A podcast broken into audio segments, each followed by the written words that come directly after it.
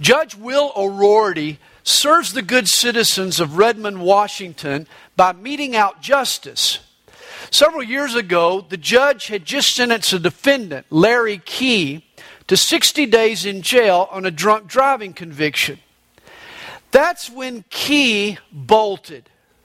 He dashed from the door, for the door and escaped the courtroom. What happened next, though, he didn't expect. He had no way to anticipate Judge O'Rourke's reaction. The judge leaped over the bench, chased Key out of the courthouse, down the street to the supermarket nearby. Imagine that. The judge in hot pursuit, his judicial robes flapping in the breeze. The judge chased him into the supermarket where Key was arrested and hauled back into the courtroom. Judge O'Rourke then tacked on nine months to Key's 60 day sentence, proving you can't outrun the long legs of the law. And our book today proves that you can't outrun the long legs of the Lord. You can't duck God. Jonah was a man who learned the hard way that you can't run from God. The book begins Now the word of the Lord came to Jonah, the son of Amittai, saying, Arise, go to Nineveh, that great city, and cry out against it, for their wickedness has come up before me. Now, the name Jonah means dove, but by nature, Jonah was more a hawk. Jonah was extremely nationalistic, he was pro Israeli. Jonah believed strongly and rightly that the Hebrews were God's chosen people and were destined to rule over all the other nations. This is why Jonah's first assignment from God had been such a joy. 2 Kings 14, verse 25 states of King Jeroboam, he restored the territory of Israel from the entrance of Hamath to the Sea of Arabah, according to the word of the Lord God of Israel, which he had spoken through his servant Jonah. Jonah predicted victory for Israel, expansion of her borders. Hey, judgment on the Gentiles, blessing to the Jews. This was a prophecy right up Jonah's alley. Here was a prophecy that fit Jonah's prejudice. But now the word of the Lord comes to Jonah with a different kind of request. He's told now to go beyond Israeli borders and call the city of Nineveh to repentance. And here's the problem though Jonah loved God, he hated Ninevites. Jonah was a spiritual bigot. He understood that Israel was God's chosen people, but that never meant that there wasn't room in God's heart for other people. God loved the Ninevites just as much as he loved the Israelites. It reminds me of the Chinaman and the Jew. They were eating lunch in a deli. And with no provocation at all, the Jew walks over and he punches the Chinaman. The Chinese fellow shouts, What's that for? The Jew answers, Pearl Harbor. The Chinaman can't believe it. He says, We had nothing to do with Pearl Harbor. That, that was the Japanese. The Jew sort of shrugs and he says, Doesn't matter to me. Chinese, Japanese, Taiwanese, you're all the same to me. Moments later, the Chinaman, he walks over and he cold cocks a Jew. The Jew picks himself up off the ground and he says, What in the world is that for? The Chinaman answers, The Titanic. The Jew sort of scratches his head and he says, I don't get it. What did the Jews have to do with the sinking of the Titanic? The Chinese fellow looks at him and he says, Goldberg, Feinberg, iceberg, it doesn't matter to me. hey, at times, racial prejudice is just that irrational. Somewhere along the line, Jonah copped the attitude that the Jews are better than everybody else. You see, in Jesus' day, some of the rabbis taught that God created the Gentiles as nothing more than kindling to stoke the flames of hell. Like Jonah, they hated anyone who was not a Jew. When will we learn that racial bigotry is an affront to God? It narrows and restricts and puts limits on God's grace. Prejudice shrinks God's heart to one group, my group. Prejudice is the ultimate selfishness. Once a lady in our church told me, Sandy, prejudice isn't a skin problem, it's a sin problem. And indeed, it's true. Prejudice is the pinnacle of pride. To think that just because you're not like me, you're somehow inferior, that is sheer heresy. Prejudice is a sin against God's love and God's creativity. Jonah was a bigot, but there may have been some reasons for his hatred of the Assyrians. You see, most of us reject the kind of irrational prejudice that occurred in that deli between the Jew and the Chinaman. But seldom is bigotry so simple. You see, racial prejudice is so prevalent because it gets more personal. The Assyrians had the most heinous, brutal, cruel, bloodthirsty army to ever roam the earth. The Assyrians were a sword with no conscience. You see, after conquering a village, here's what they'd do they would hold a man down on the ground, they would reach into his mouth, and they would rip his tongue out by its roots. They amputated arms and legs, hacked off feet, plucked out eyes, cut off lips and ears. That they would set fire to a man's wife and children before his very eyes. An Assyrian trademark was to pile skulls up outside the city gate just to remind those who were left what would happen if they rebelled. Oftentimes, the Assyrian would skin their prisoners alive, like you would clean a fish. It's believed many of Hitler's crimes against the Jews were borrowed from the ancient Assyrians. Now, 2 Kings chapter 14 verse 25 says that Jonah was from a town called Gath Hepher. It was a Galilean village about five miles northeast of Nazareth. And this was significant. For during Jonah's lifetime, the Galilee was the site of some terrible atrocities. Inscriptions found in the ruins of Nineveh speak of military forays into the Galilee where Assyrian war parties would pillage and raid just enough to intimidate Israel's king. The king would pay blackmail money and buy a few more years of protection from the Assyrians. What if one of those raids occurred in Gath Hepher? What if you lived in this little village, Gath Hepher.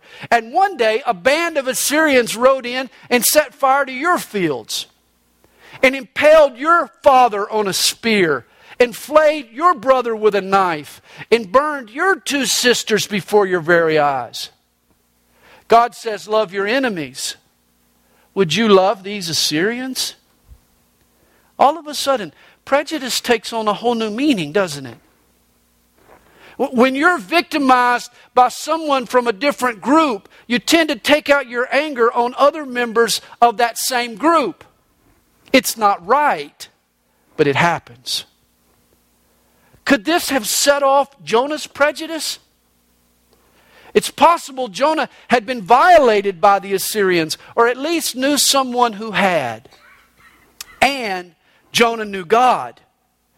He knew that if he preached to these Assyrians and they repented, it would be just like God to forgive these wretched people and treat them as his own people, Israel. And that was more, that, more than poor Jonah could stomach. You see, Jonah wanted to see Assyria slaughtered, not saved. He, he wanted, he prayed for her destruction, not her deliverance. Jonah hated Assyria. To hell with Nineveh was Jonah's attitude. You see, here's a problem that you're going to run into if you follow God. Here, here's a problem we all have when we follow God God doesn't hate the people we hate. that can be a problem. God doesn't hate the people we hate. The person who cheated you out of your money, or who violated your dignity and your honor, or who robbed you of your innocence. Oh, God hates their sin, but He still loves that person and He wants to forgive them. What do you want? You see, this is where prejudice gets real personal, where it can grow toxic. God loves your ex spouse. Do you? God loves your alcoholic mom who never had time for you. Do you? God loves your abusive dad. Do you? God loves your annoying neighbor. Do you? God loves your unsympathetic boss. Do you? What if God called you to share the gospel with that person you hate? To bring to heaven with you the person you've sent to hell a million times under your breath? I'm telling you, you have a lot more in common with Jonah than you think. Now, Jonah decides that he doesn't really want to cooperate with God's missionary efforts to Nineveh. He turns down the assignment. Jonah walks 20 miles to the port of Joppa. Now, Nineveh was east, so Jonah buys a one way ticket westward to the farthest destination they're sailing that day, to the land of Tarshish.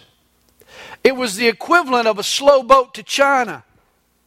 Jonah is on the run. Verse 3 tells us Jonah arose to flee to Tarshish from the presence of the Lord.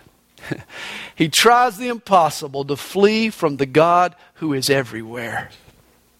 Jonah set sail for Tarshish, but he never makes his destination. For in verse 4, we're told that God stirs up a violent storm at sea. It threatens to break apart the ship. Cargo gets thrown overboard to lighten the load. The captain and the crew, they panic. That's when someone remembers that there's a prophet on board. The captain runs and finds him asleep in the hull. He rebukes Jonah in verse 6. What do you mean, sleeper? Arise, call on your God. Members of the crew figure that the storm is the result of a passenger's sin.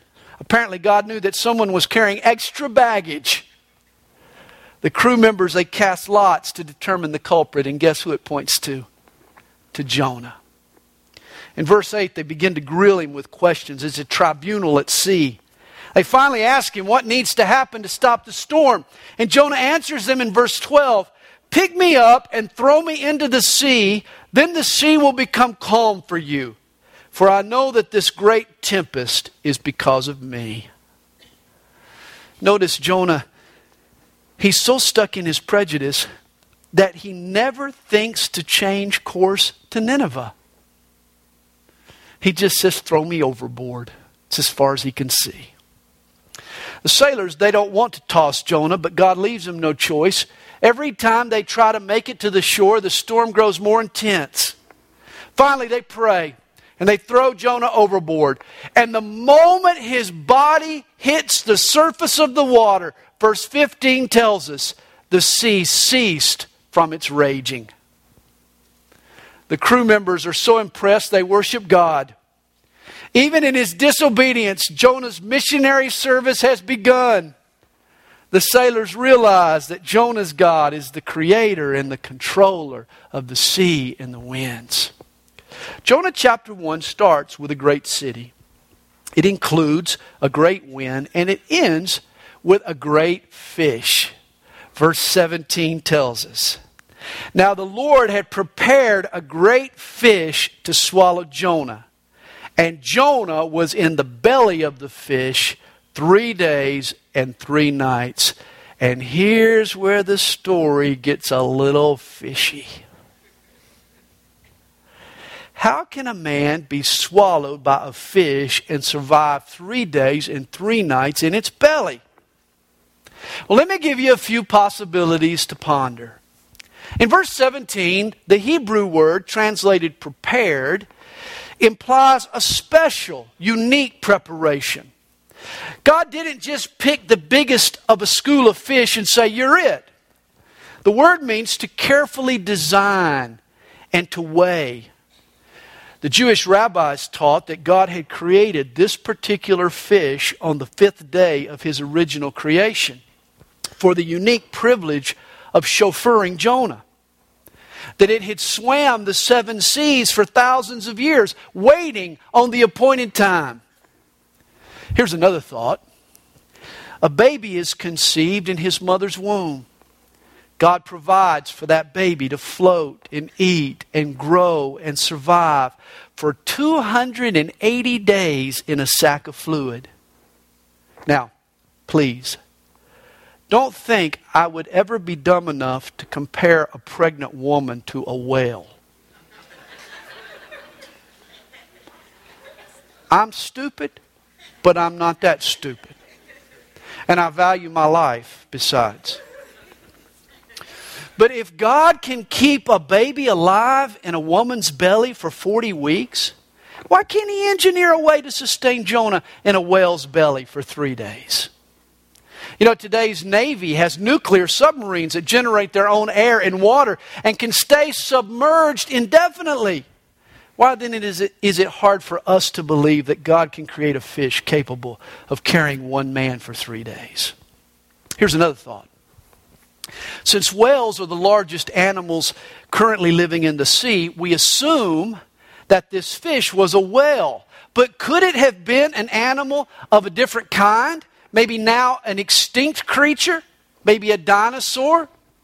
Perhaps God created an animal with a cavity just off its digestive tract for no other reason than to hold Jonah. Could be God had done that. Even if this fish was a whale, the story is still not impossible. The average sperm whale has a mouth 20 foot long, by 15 feet high, by 9 foot wide, larger than most bedrooms. Whalers have found whole man sized squid and sharks inside of these whales. Now, it would be stifling in a whale's belly, 104, maybe 108 degrees Fahrenheit, but there would be plenty of air to breathe. The gastric juices in a whale's stomach would affect the pigment in a man's skin. But the chemicals don't digest living flesh. If they did, they would eat out the whale's own stomach. A man could survive in the belly of a whale. In fact, there are numerous reports among whalers of fellow fishermen who have fallen into the ocean only to be found later alive inside of a whale. The stories are hard to confirm, but they're within the realm of possibility. Here's my point Back in chapter 1, verse 9, Jonah refers to God as the God of heaven who made the sea and the dry land. And if God makes the sea and the billions of teeming life that inhabit the earth's oceans, then certainly God can create a fish capable of capturing and carrying Jonah for 72 hours. Here's a final suggestion regardless of what swallowed Jonah, it's possible that he died, that he actually drowned in the sea, that his dead body was preserved inside the fish, then he was resurrected and spit up on the shore. Notice in chapter 2, verse 2, Jonah prays from the belly of the fish, but look at what he says in the last line. Out of the belly of Sheol I cried, and you heard my voice. Sheol was an Old Testament name for Hades, for the abode of the dead. It could be that Jonah was speaking metaphorically, that this fish was a real Sheol, it was just sort of a hell on earth. Or his words could be taken literal. That Jonah actually died and repented from Hades, where God then gave him a second chance. Remember in Matthew 12, verse 40, Jesus said, As Jonah was three days and three nights in the belly of the great fish, so will the Son of Man be three days and three nights in the heart of the earth. Jesus literally died, went to Hades where he preached to the captives, and then he rose from the dead on the third day. And he compares his journey into the afterlife to Jonah's experience.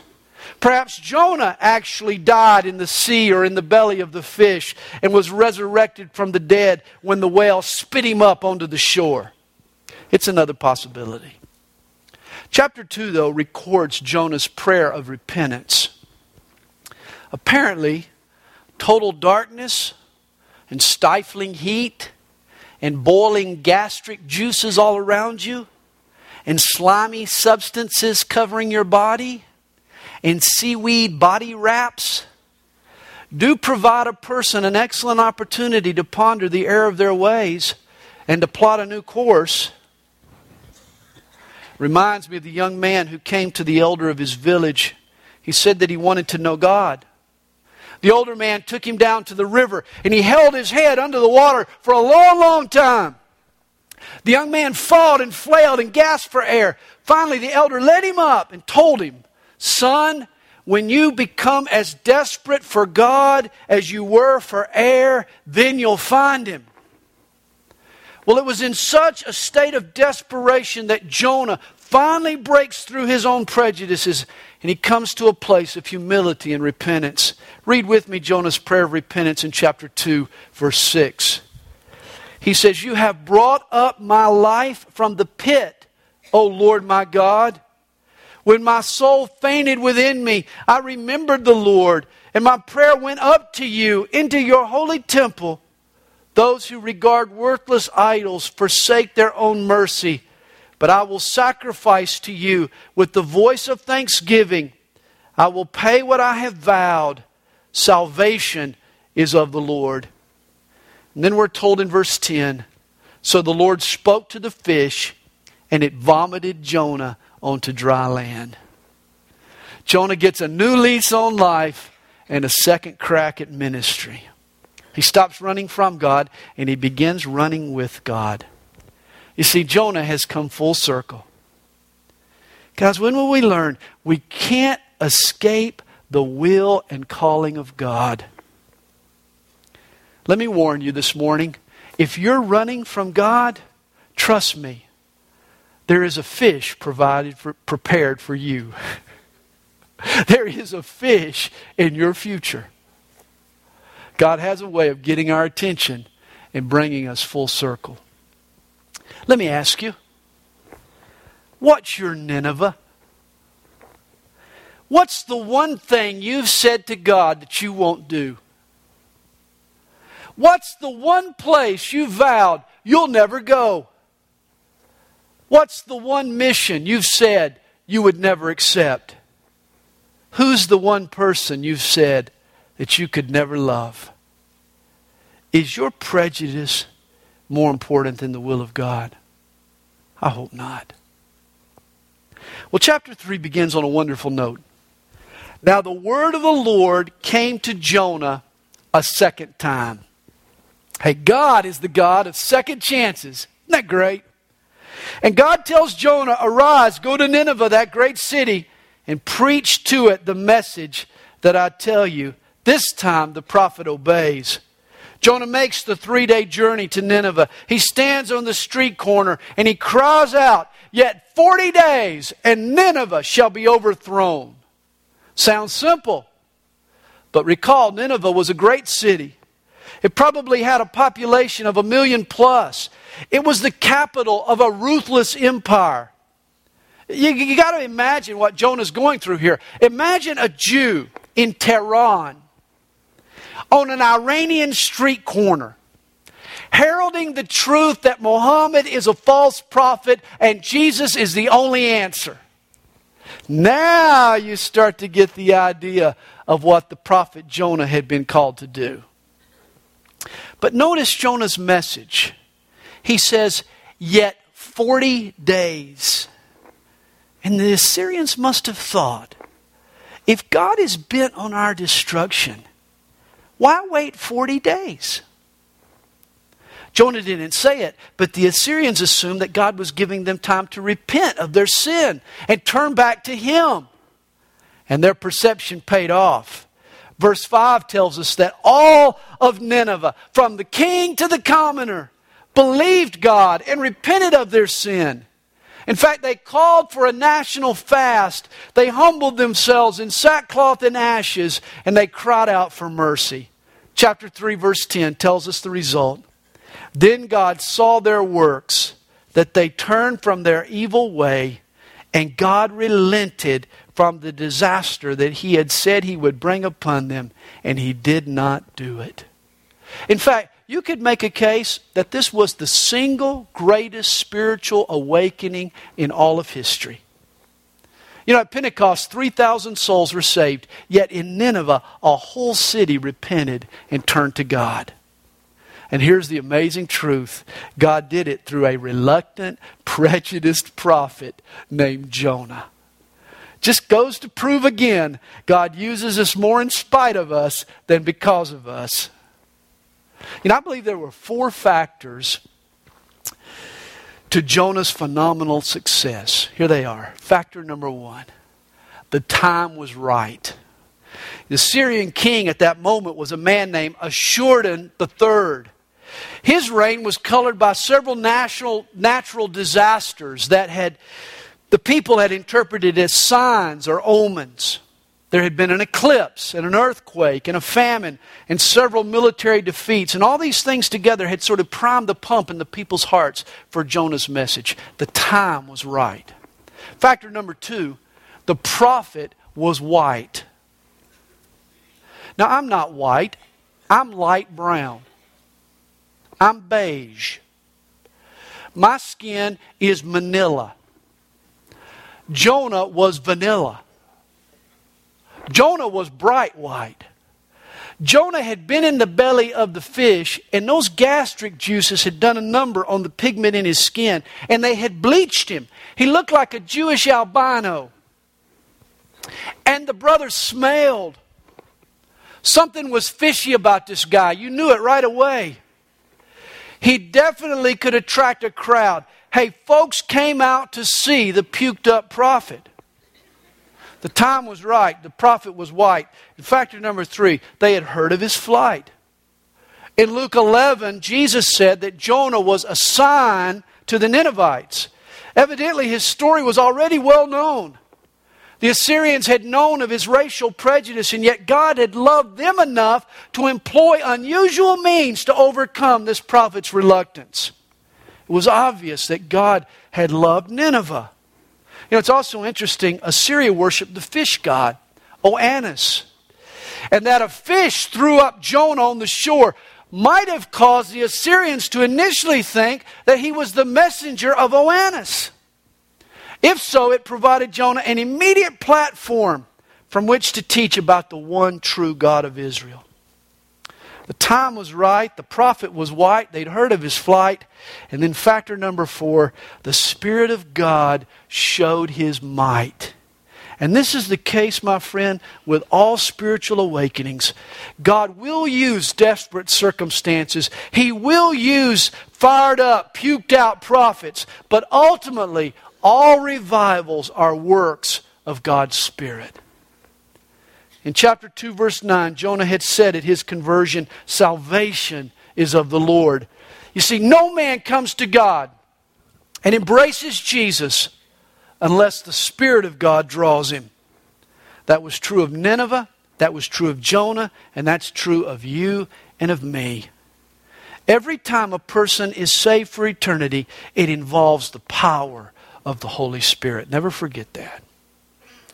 Now, chapter 4 proves just how deep seated was Jonah's prejudice. Verse 1 reveals an unbelievable fact. But it pleased Jonah exceedingly, but it displeased Jonah exceedingly, and he became angry. Now imagine this Jonah preached, people repented, and now he's upset. Say what? He preaches, they repent, and he's upset. I mean, check out his complaint in verses 2 and 3. Ah, Lord God, was not this what I said when I was still in my country? Therefore I fled previously to Tarshish, for I know that you are a gracious and merciful God, slow to anger and abundant in loving kindness, one who relents from doing harm. Jonah is saying, I knew this would happen. This is just like God. This is why I ran away. I knew if those bloody Assyrians gave God half a reason, He'd show them mercy and He'd forgive them of their sins. You see, Jonah still hated the Assyrians. He didn't want to see them saved, he wanted to see them fry. He wanted to see fire fall from heaven. Rather than rejoice over Nineveh's repentance, Jonah was resentful. In fact, he's so bummed out he wants to die. In verse 3, he prays, Now, O Lord, please take my life from me, for it is better for me to die than to live. How can anybody be that bigoted? The prophet Jonah was one sick pup, man, I'm telling you. Jonah still hopes that God is going to rain down fire on Nineveh, and so he goes outside of the city and he builds himself a little lean to to sort of shade him from the blistering sun. You can ask some of our Iraqi soldiers. The summer temps around the site of ancient Nineveh can reach 125 degrees. Jonah is planning to settle in here and he's built himself this shade. He's hoping to watch God's fireworks. But chapter 4, verse 6 tells us what happened. And the Lord God prepared a plant and made it come up over Jonah, that it might be shade for his head to deliver him from his misery. So Jonah was very grateful for the plant. It was probably a palm. You know, they grow eight to ten feet tall, and they have these elephant ear leaves and these tender stalks. The palm grew up overnight to provide Jonah supernatural shade. He didn't deserve this blessing. But Jonah was glad and he was grateful.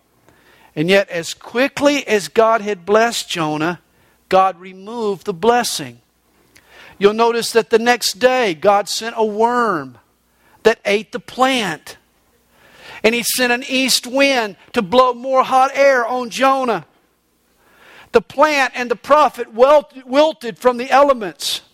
And once again, Jonah despairs of life. Every time Jonah doesn't get his way, he wants to curl up and die.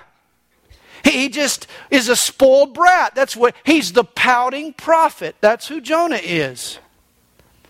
Here's Jonah.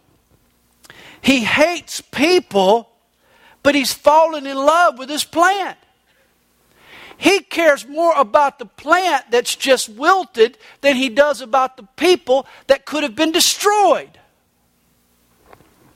It's interesting how, in the absence of human relationships, some folks can get attached to a dog or a cat or a plant.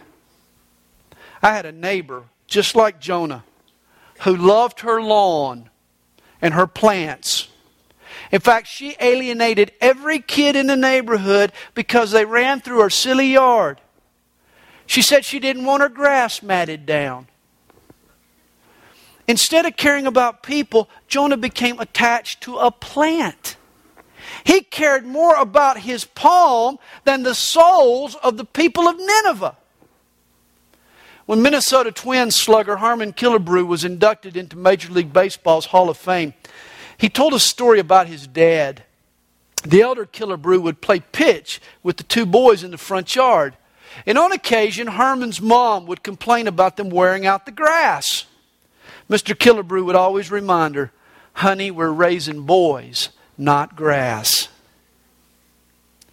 Always remember, it's people, not things or objects that matter. It's people that matter.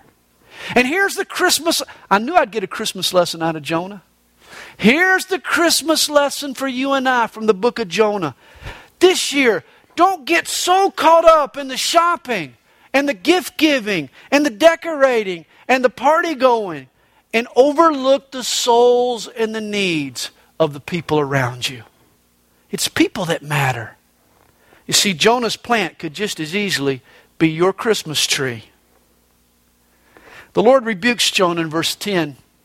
He says, You have had pity on the plant for which you have not labored, nor made it grow, which came up in a night and perished in a night.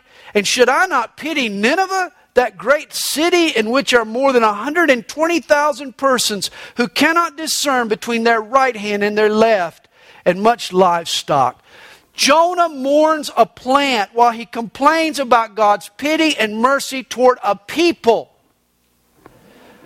Notice the mention here of those who can't tell their right from their left, or the children. Jonah is trying, God is trying to shake some sense into Jonah.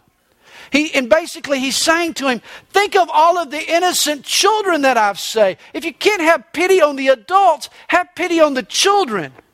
They would have grown up pagan, idolaters. They would have gone to hell if I had not delivered them and forgiven this city. Don't you see it's people that matter, Jonah? You know, there are only two items on earth that will live for all eternity God's Word and the souls of people. You see, it's people that matter. This Christmas, make sure you don't get attached to an ornament and miss the will of God.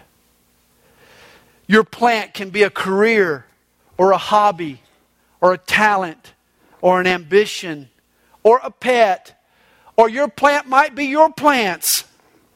But never let an object or an animal become more important than the people around you, the people in your life. God loves people, and He wants us to love them too. Unlike Jonah, be a people person, not a plant person. Now, what eventually happened to Jonah is a mystery. Archaeologists have found a mound near the ancient site of Nineveh. The Arabs call it Nebi Yunus, which means the prophet Jonah. The area is so revered by the locals that the archaeologists have prohibited exploring the tale. The mound is believed to be the site of Jonah's tomb. If that's true, it would indicate that Jonah planted himself in Nineveh. And he spent the rest of his life teaching the Assyrians about the one true God. You know, it's nice to think that someone can overcome their prejudices. It's nice to think that someone so full of hate toward another group of people can lay that aside and be overwhelmed by the love of God to the point to where they're even willing to love those they used to hate. It would be nice to think that. I think it would be nice to think that jo- Jonah overcame his prejudices. That he recognized the mercy and the grace that God had shown him. And then he loved the Ninevites with that same kindness. The book of Jonah is full of miracles. The storm at sea, the great fish, the overnight plant, the hungry worm, and the sudden east wind. But the greatest miracle by far is when God transforms a bigot into a big hearted person. That is the greatest miracle. We can only hope that happened to Jonah. And we can pray that that happens to you and that that happens to me.